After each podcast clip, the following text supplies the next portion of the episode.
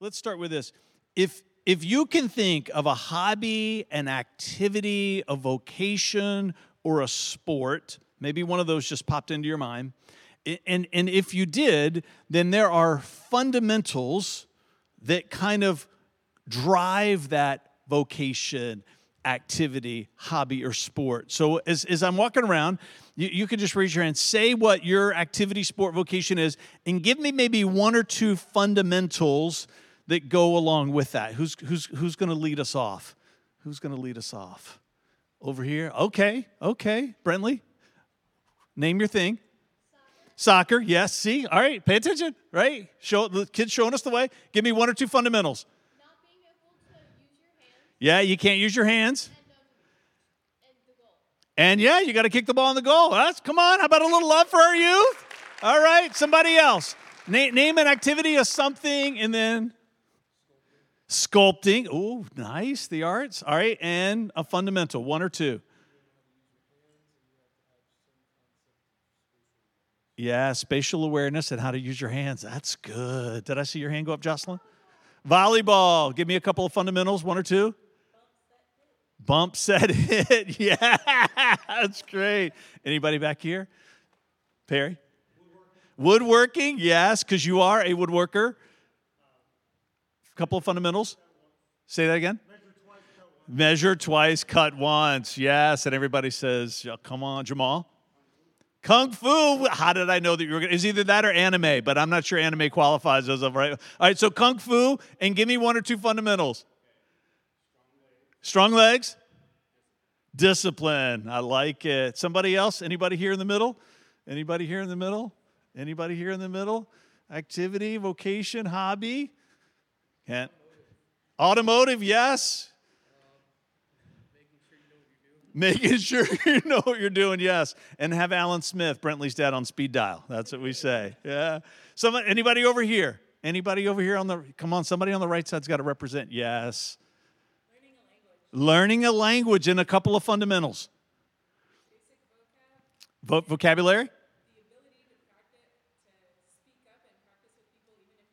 Yes, being willing to practice and speak up even if you're bad at it, right? If, if we were to keep going, there's most things in life we, we can think of, there are, are fundamentals that, that drive those things.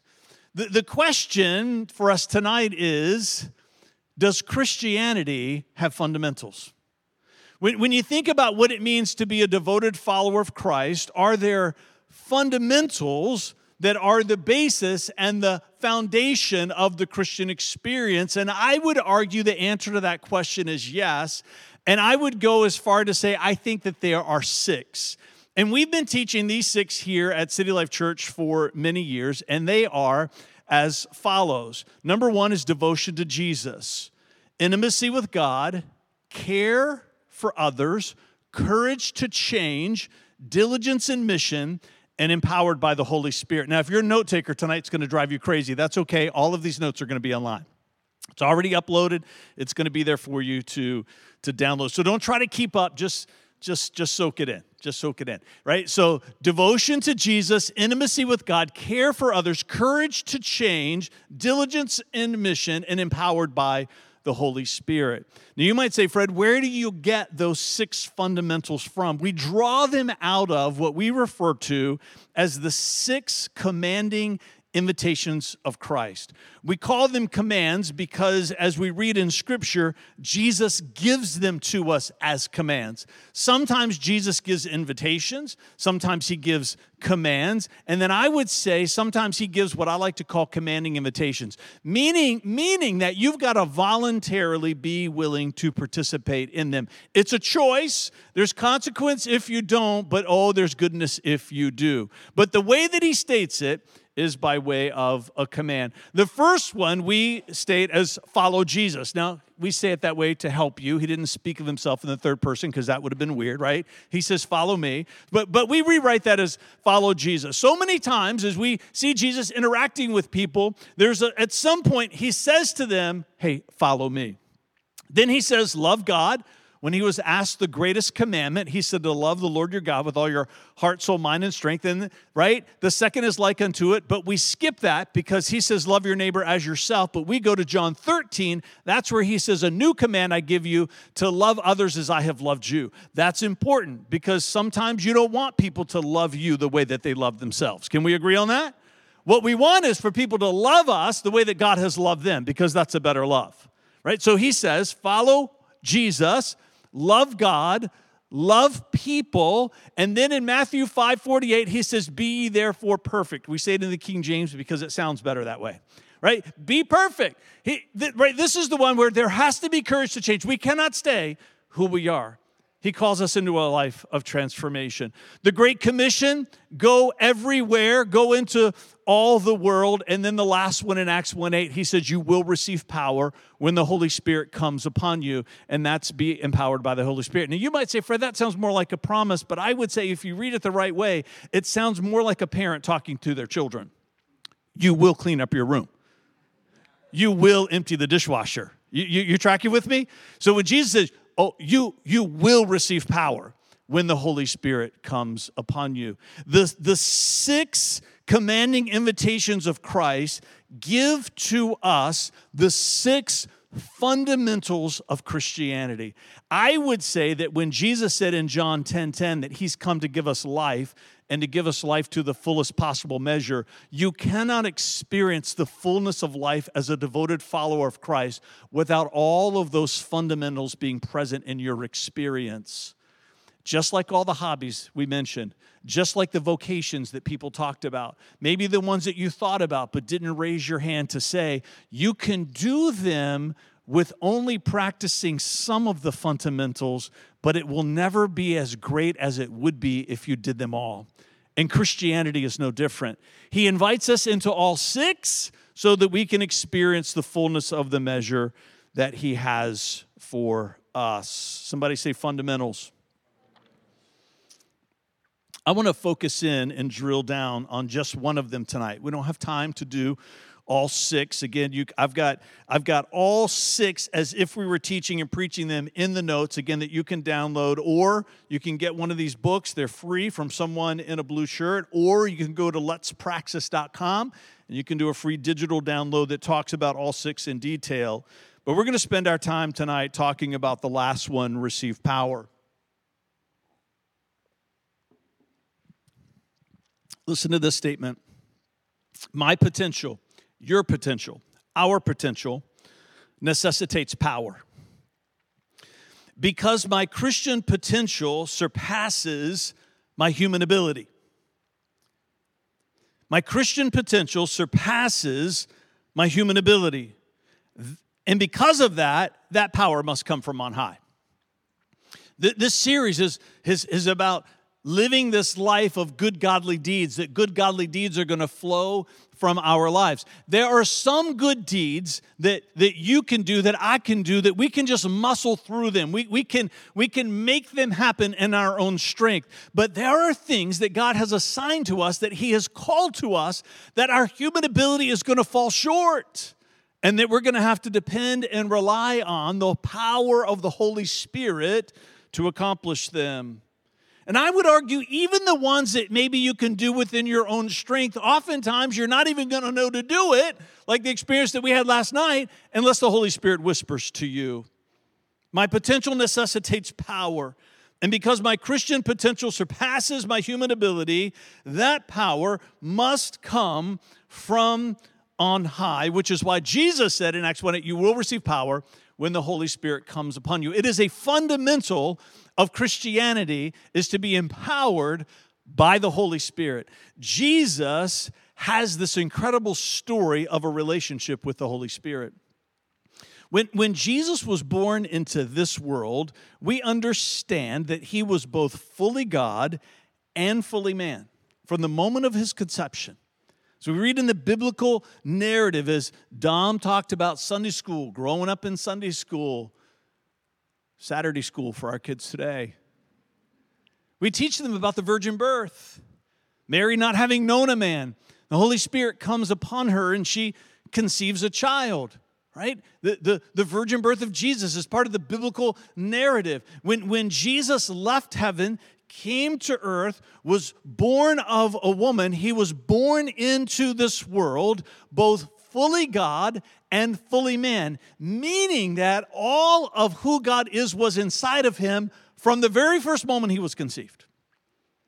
Because of what we believe about the oneness of God, we know that Jesus came into this world with the Holy Spirit as part of who he is.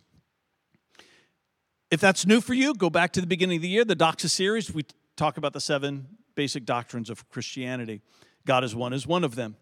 And, and then we see this, this experience. When Jesus turns 30, he's lived his life in relative obscurity.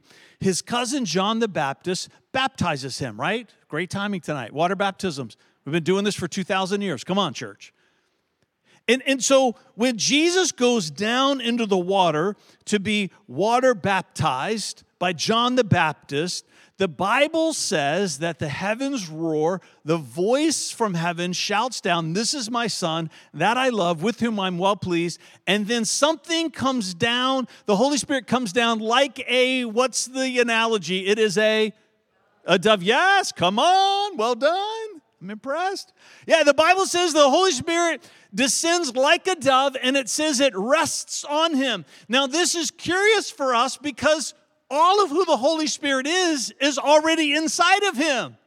Now, this is important because I think God is showing us that in this life, what we believe when you and I are born into the family of God, what, the, what these young people learned tonight in their baptism class that was earlier today, is that when you make a vow of devotion to Christ, you take your first spiritual breath, and the Holy Spirit comes and lives inside of you.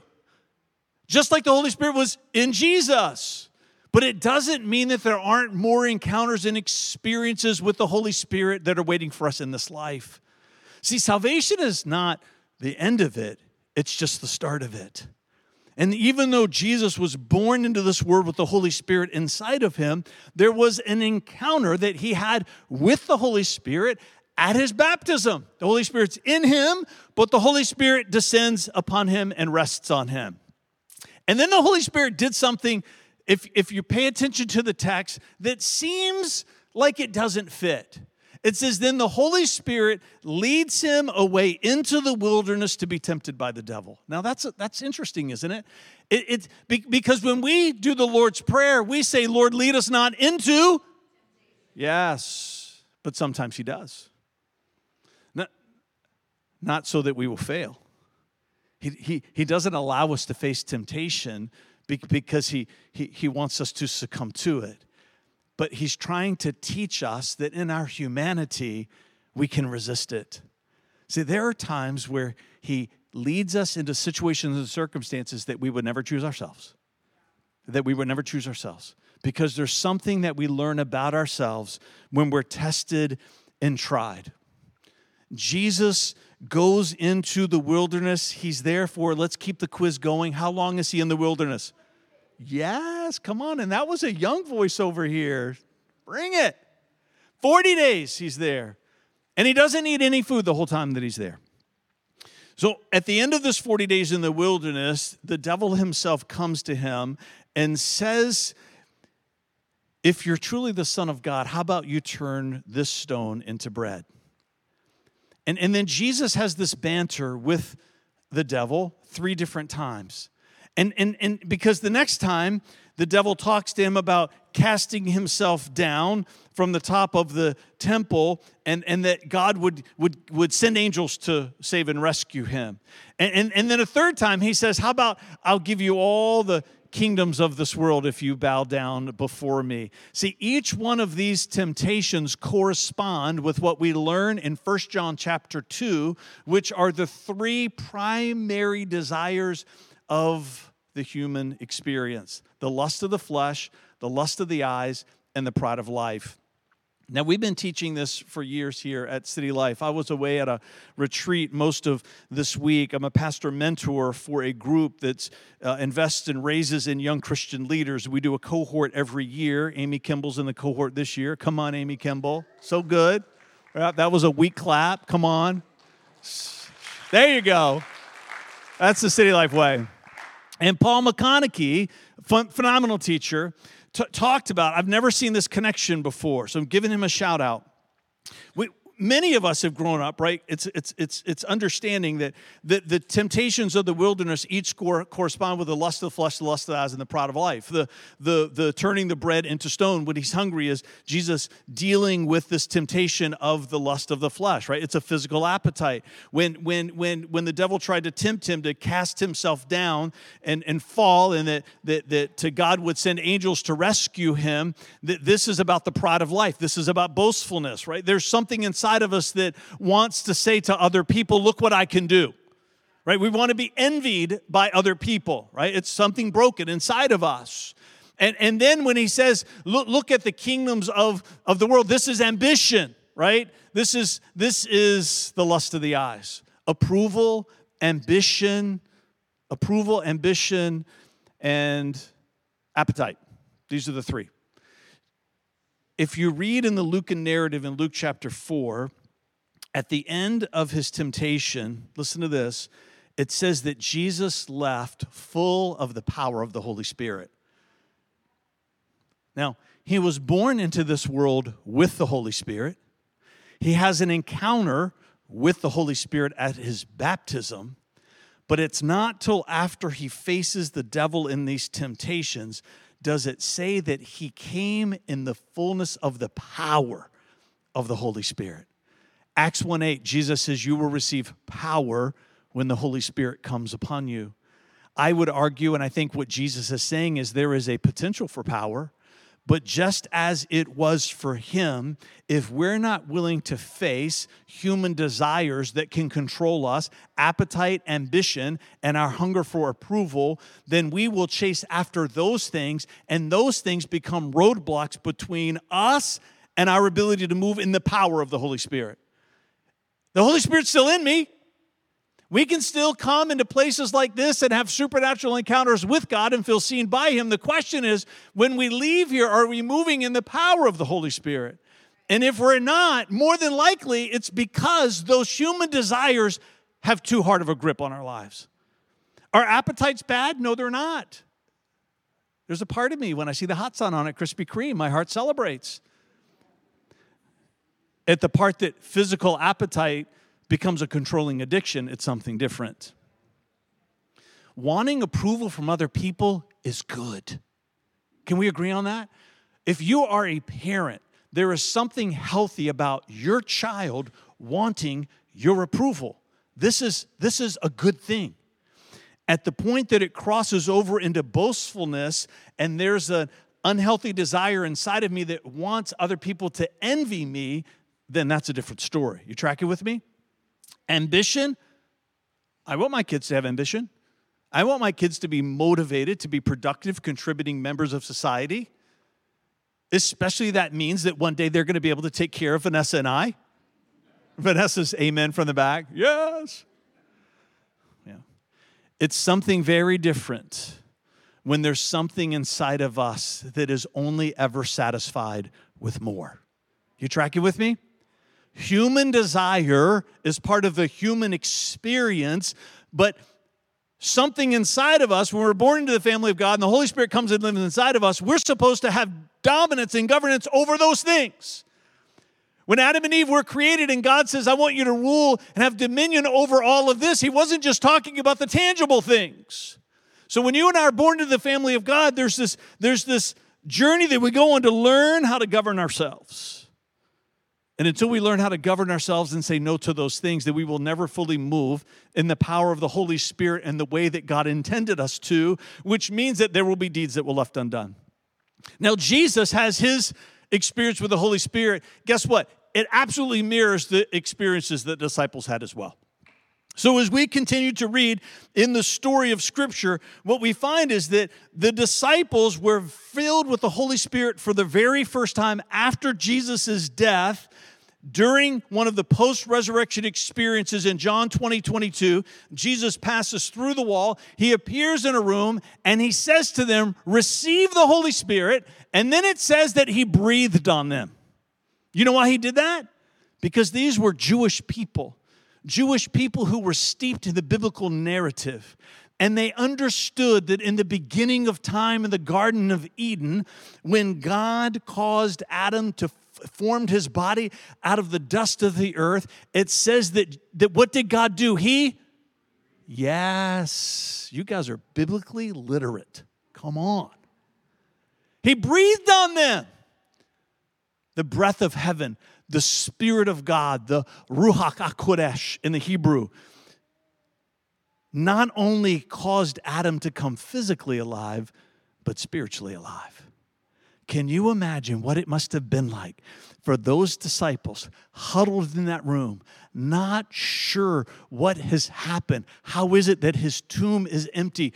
Where has he gone? And then all of a sudden he appears to them and he says, Receive the Holy Spirit. What must it have been like when he breathed on them? Come on.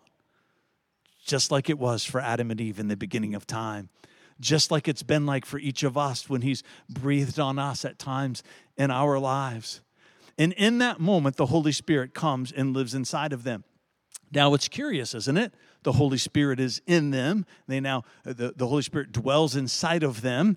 And then we get to the ascension of Jesus. Over 500 people are there, the first chapter of Acts. And Jesus says, You will receive power when the Holy Spirit comes upon you, speaking of some future encounter. Do you think the disciples raised their hands and said, Hey, I, I got a question? Uh, remember when you breathed on us back in the upper room? I, I think we've got him already. No, I, no, because they understood it was just the beginning. There were more encounters to come. And as you continue to read through the book of Acts, you find that they continued to be filled. The Holy Spirit continued to come again and again and again and again. It's incredible, the stories that are there. So then they gather and they wait. It starts with 500, all at the ascension. By the time we get to the day of Pentecost, that 500 has been reduced down to 120. Not everybody's willing to wait a little bit longer for what God wants to do in their life. It's interesting to me that if we follow the chronological context of Scripture, what we find is that there were 40 days, 40 days, the Bible says, that Jesus appeared to the disciples post resurrection. I think there's a reason why he did it for 40. We understand that the Israelites wandered for 40 years. We track through, we see Jesus was in the wilderness for 40 days. And then we see once again that, that here they are. Jesus is appearing to them post resurrection for another 40 days. I think that's because God was allowing the disciples to go through their own wilderness journey of the soul, to face down these appetites that had controlled them, especially Peter himself. It was that appetite for the approval of man, this, this need for approval, this desire for approval that caused him to deny Christ. Jesus knew that these disciples had to be willing to face those things so that they would be prepared to move in the power of the Holy Spirit. And then on the day of Pentecost, which is 50 days after Passover, Penta means 50. So we know that those disciples, Jesus' ascension, for 10 days, for 10 days, they prayed, they worshiped, they fasted, they studied God's word, and then they were ready. And then the Holy Spirit comes and the image that the Bible says it is not a dove like it was that rested on Jesus. This time, they but before they spoke in these other tongues, what's the image that says that came and rested on each of their heads? Yes, come on. Proud pastor moments tonight, many of them. It's not a dove for us. It was a flame of fire. It was a dove for Jesus because a dove is a sign of purity. Jesus needed no purification for the Holy Spirit to be inside of him. He needed no purification for the Holy Spirit to come upon him. He, he, he, he needed no purification because he was without sin. You and me, on the other hand, there ain't no doves coming our way.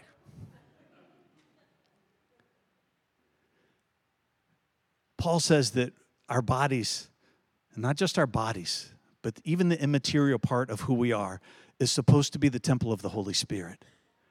And when Solomon had the temple ready in the Old Testament, they put sacrifices, and it says that there was a fire that came from heaven. They didn't light the fire, the fire came from heaven and consumed the sacrifices, right? which meant that the temple was now consecrated and it was ready for the Spirit of God to come and live inside there. When, when you and I make a vow of devotion to Jesus, you with me? Because of Jesus' death on the cross, the Spirit of God can come live inside of me because the death of Jesus takes upon the wrath of God, which means that I am now purified and I'm a place where the Spirit of God can dwell. So the fire reminds us that we, like that temple, we have to be consecrated through a vow of devotion to Jesus to be made holy so the Spirit can come and rest in us and reside in us.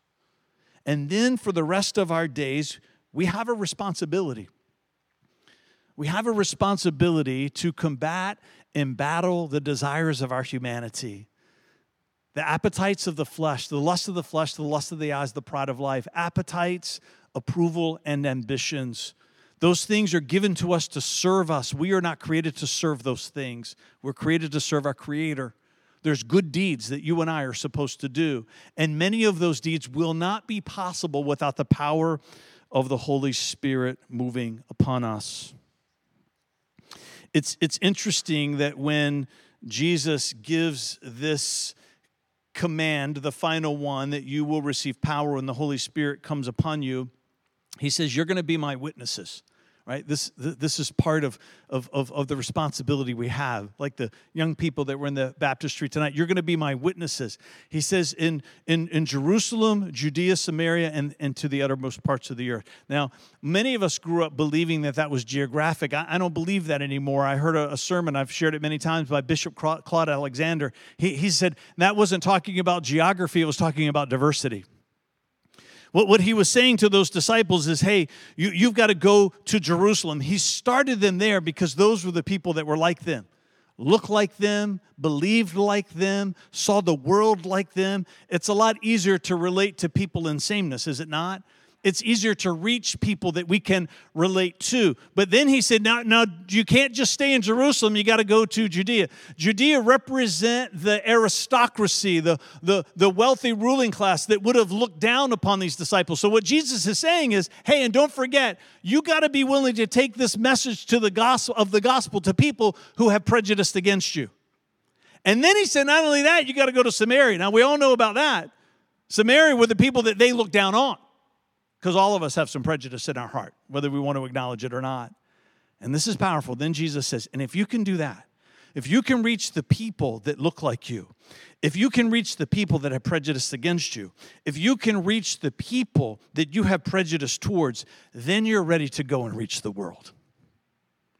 I think one of the reasons why the church struggles with the message of the gospel to the world is because when the world looks at us, it sees so oftentimes that we struggle with this journey of diversity, of being in community with people that think and look and act differently than we do. And one of the reasons we struggle with that, can we agree, is because our human desire has too much of a grip on our lives. We've got to do a better job of dealing with appetite and approval and ambition, conquering those things so that we, like Jesus, can come out of the wilderness and move in the power of the Holy Spirit and take the message of the gospel to a dying world. I'm going to invite the keys to come back up.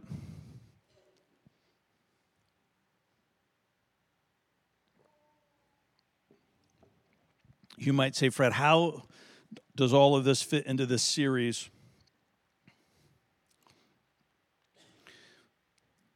There are godly deeds that are supposed to flow from our lives. Romans 2, Matthew 16, as we've been talking about in this series, we're all we're gonna we're gonna be judged according to our deeds. And in this series, we've learned that good godly deeds aren't to flow from our lives unless we are virtuous and we're never going to be virtuous unless we give ourselves to the 12 pathways, which is the activity of Christianity. And, and those things cause the soil of our life to be fertile. And, and what I'm saying to you tonight is the reason why those 12 pathways matter, The reason why those 12 pathways are what they are, because the Bible teaches us that each one of those 12, in their own right, in their own way, each one individually and then collectively, all of them satisfy and fulfill the six commands of Jesus. How many of you know when you read scripture, you experience a deeper devotion to Christ? How many of you know when you read scripture, there's a sense of intimacy that begins to build in your heart towards the Father as you begin to see all the promises that He's made to you? How many of you know that as you as you read scripture, there's something inside of you that wants to begin to care for other people and the Bible shows you how to do it? How many of you know that as you read scripture, that you find the courage to change and you begin to discover the ways that you actually need to do it? How many of you know that when you read scripture, there's something inside of you that wants to give yourself to the mission of Christ and building his church? And how many of you know that when you read scripture that there's a communion that you find with the Holy Spirit because He's always there with you, teaching you through every turn of every page. If we had time tonight, we could walk through all 12 of the pathways and do that for each one. See, see these commands that he gives to us, I walk out these commands by these 12 pathways. And as I walk out these 12 pathways, I become a virtuous person. And as I become a virtuous person, every good and godly deed that God has assigned to me and to you from the foundations of earth are going to be fulfilled. Stand with me.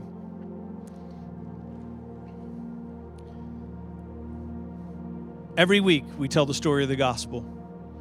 So, as we land the plane here tonight, we're going to tell it again. We call it Welcome Home. Not because we're trying to welcome you to this church, but because we want to, you to feel welcomed in, into the family of God. We, we, we, we talked about earlier tonight this, this, this, this desire inside of us to be seen by God uh, every one of us deep inside, there's this longing to know God and to be known by Him. And one day, when you and I breathe our last, which we will, we're going to have to stand before God, and He's going to ask us the question of whether or not we've made a vow of devotion to Christ. And it breaks our heart to think that there will be people that will feel seen by God for the very first time on that day. Now, now this dilemma that we face is real we, we, we have this desire to know God and to be known by Him, but we're born into this world separated from Him. And then all of the regrets that we have that build up, that sin keeps us separated from God. And, and it's serious because the Bible says that the smallest regret is worthy of eternal death, but that's where Jesus steps in and He says, I have good news for you. Because when He died on the cross for you and for me 2,000 years ago, He died for every regret so that there could be forgiveness so that when we make a vow of devotion to Him, the Holy Spirit comes inside of us. And not only do we have the opportunity to experience the fullness of life here, but we're told that, that then we're extended this invitation of eternal life there. So that on that day of judgment, as you and I step into that moment, we don't have to step in with a fear of condemnation. We step in with a humble hope and celebration that there's an extended hand to us that says to us, Come to be with me in paradise. We tell that story every week because we want people to hear it, whether they're in this room or whether they're part of our online community. And in hearing, they might believe, and in believing, they might make their own profession of faith. Because you don't have to wait until the end to know God and to be known by Him. That can be your gift for the rest of your life.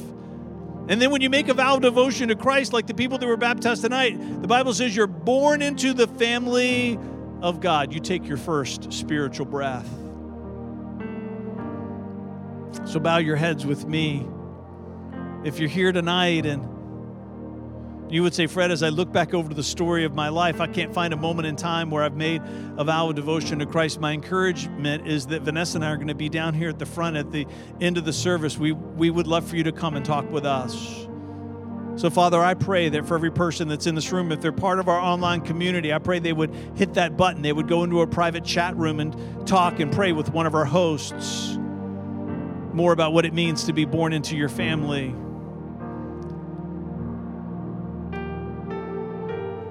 To begin to pour out their lives for these fundamentals that transform and change so that we can become the people that you've called and created us to be. God, we want every good work that you created us to do to flow from our lives. And may it, and may it be, may it be that we would lean hard into the power of the Holy Spirit for all the ones that are going to take more than ourselves to see accomplished. In Jesus' name, come on, and everybody said together.